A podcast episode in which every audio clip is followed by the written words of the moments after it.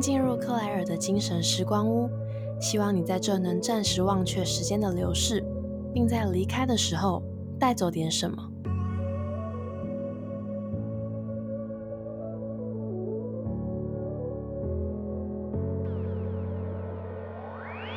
大家安安，欢迎回到克莱尔的精神时光屋，我是主持人 Clare。讲到这句开场白，就想到前两天我在 Instagram po 了一个一句话听见声音 challenge。那时候我打的呢就是“大家安安”的这开场白的前四个字，大部分的人都勾嗯听到声音了，但还是有一两个房客勾了 no，可能要检讨检讨。好，那就让我们进入今天的正题。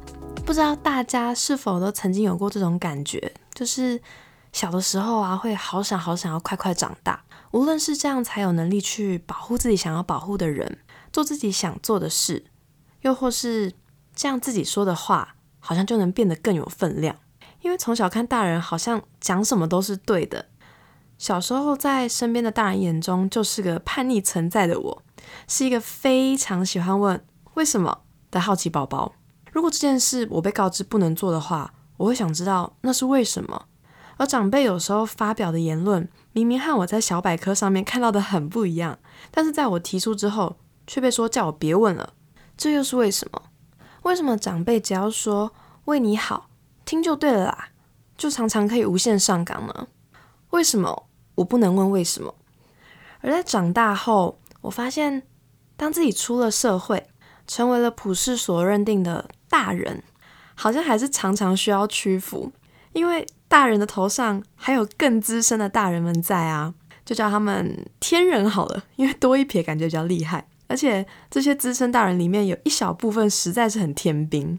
虽然这样看来，我们好像怎样都处于弱势，但其实本来就也不是要和他们去论输赢，真的只是想要拓展沟通的可能性。话虽如此，长大还是有一些好处的。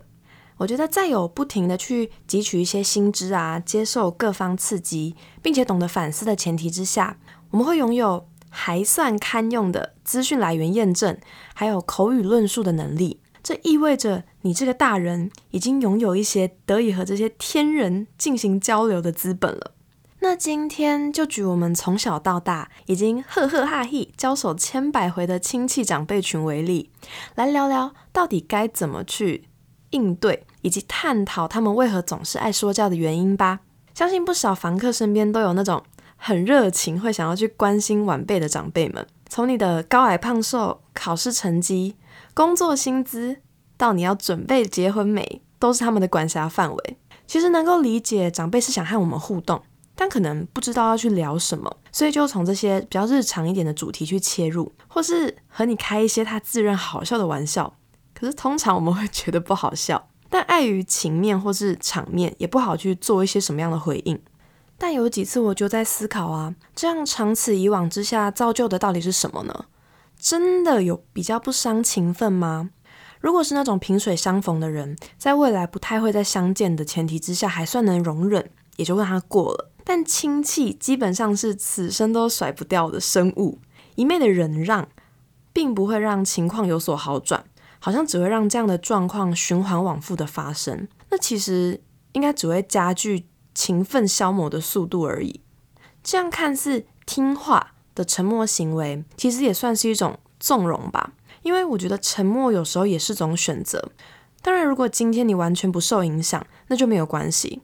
但如果你确确实实会感到不舒服，却没有任何的反应，也并未尝试去改变，只在每一次重复遭遇的时候感到怨怼。那么其实很可惜，我相信有些人遇到的是那种真的完全没有办法沟通的对象。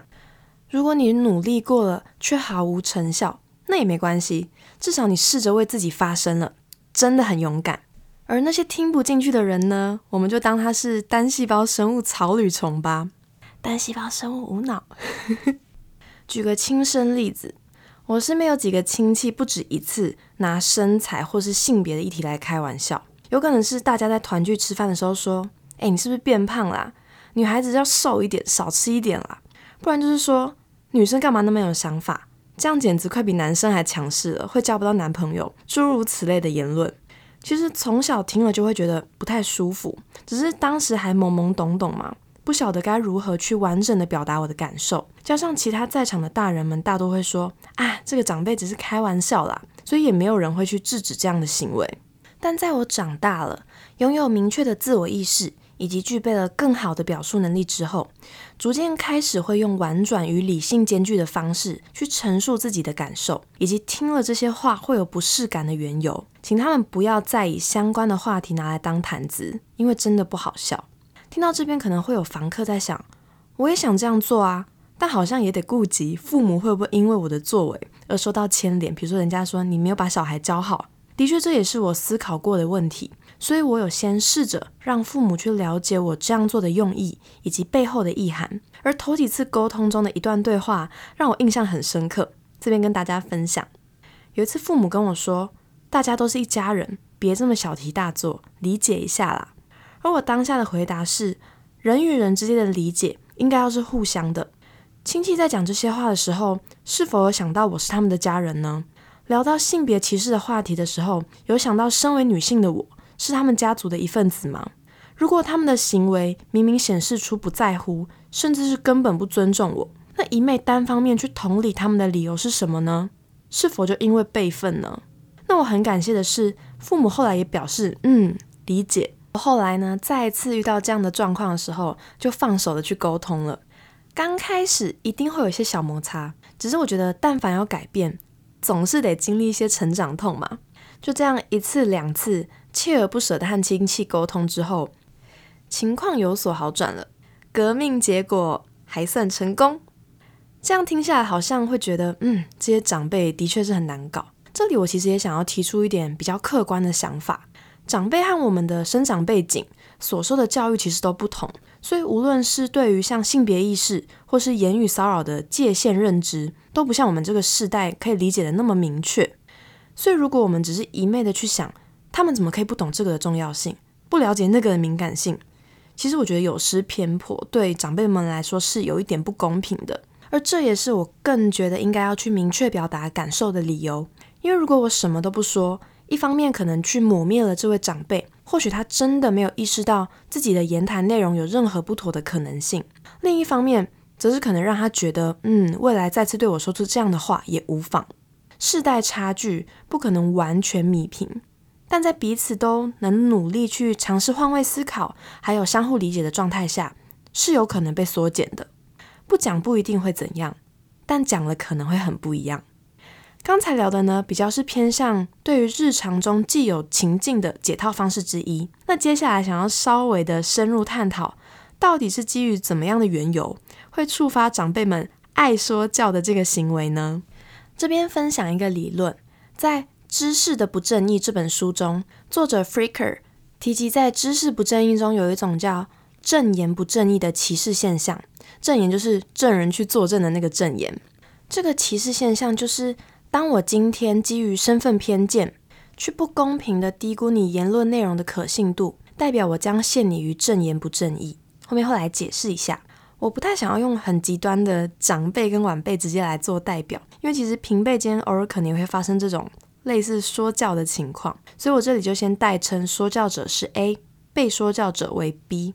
首先，我觉得区分 A 与 B 最大的关键点，应该就是权力地位吧，也就是刚刚 Freaker 他在言论里面提到的身份偏见。无论是因着你拥有的像资源、辈分、职等、学士、国籍、性别，或是很直观的身体力量，就像胖虎跟大雄那样。各种缘由而造就权力天平呈现失衡状态的都算，而 A 呢要对 B 说教的前提，基本上会是建立在 A 他主观的相信或认为自己比 B 更有资格行使发言权，又或是觉得他对当下在讨论的议题上懂得比 B 还要多，可能是生命的客观经验或是工作上的职场经验。而这种 A 他自己先入为主认为 B 不懂的缘由，如果是出于方才提到的各类身份偏见，那这样的说教其实就应验了刚才说的正言不正义的歧视现象。这样子其实是有失偏颇的。所以在《论语》里面其实也说过：“君子不以言举人，不以人废言。”这里的“不以人废言”就是在提醒我们，不能因为发言者的身份、品性。亦或是样貌不合自己的意，就选择直接去忽略他的言论，而完全不去考量其中是不是有值得采纳的部分。我觉得或许这就应验了部分长辈们喜欢对晚辈说教，进而让被说教者陷入正言不正义的现象吧。因为他们觉得，嗯，我自己在许多面向上的客观生命经验的量都比晚辈丰富，所以或许是出于善意的分享跟劝导，又或许是单纯想显摆的动机去说教。但量多是一回事，值呢？时代背景呢？各种需要综合考量的变动因素呢？不是要否认长辈们的生命经历，其实我觉得就像前面提及的。新时代对于长辈们抱持落后思维的不理解，也是同理，这其实是双向的。倘若彼此都能放下身份偏见，收起单向发射的火箭炮，针对议题去进行更同理的交流，那我相信一定能碰撞出更加璀璨的烟火。知识的不正义的作者在书的结尾提及，知识不正义其实算是整个社会结构性的问题。个人的实践呢，应该也很难去撼动结构，所以最后可能还是需要总体社会，甚至是政治上的变革。但我在想，无论是社会亦或政治，不都还是由个人这些小小的分子去组成的吗？如果我们都有勇气，试着从自己做起，那么或许在越来越多个人的实践之下，结构也可能会随之改变的。希望这个世界上能有更多的温柔，更多具备同理心的沟通。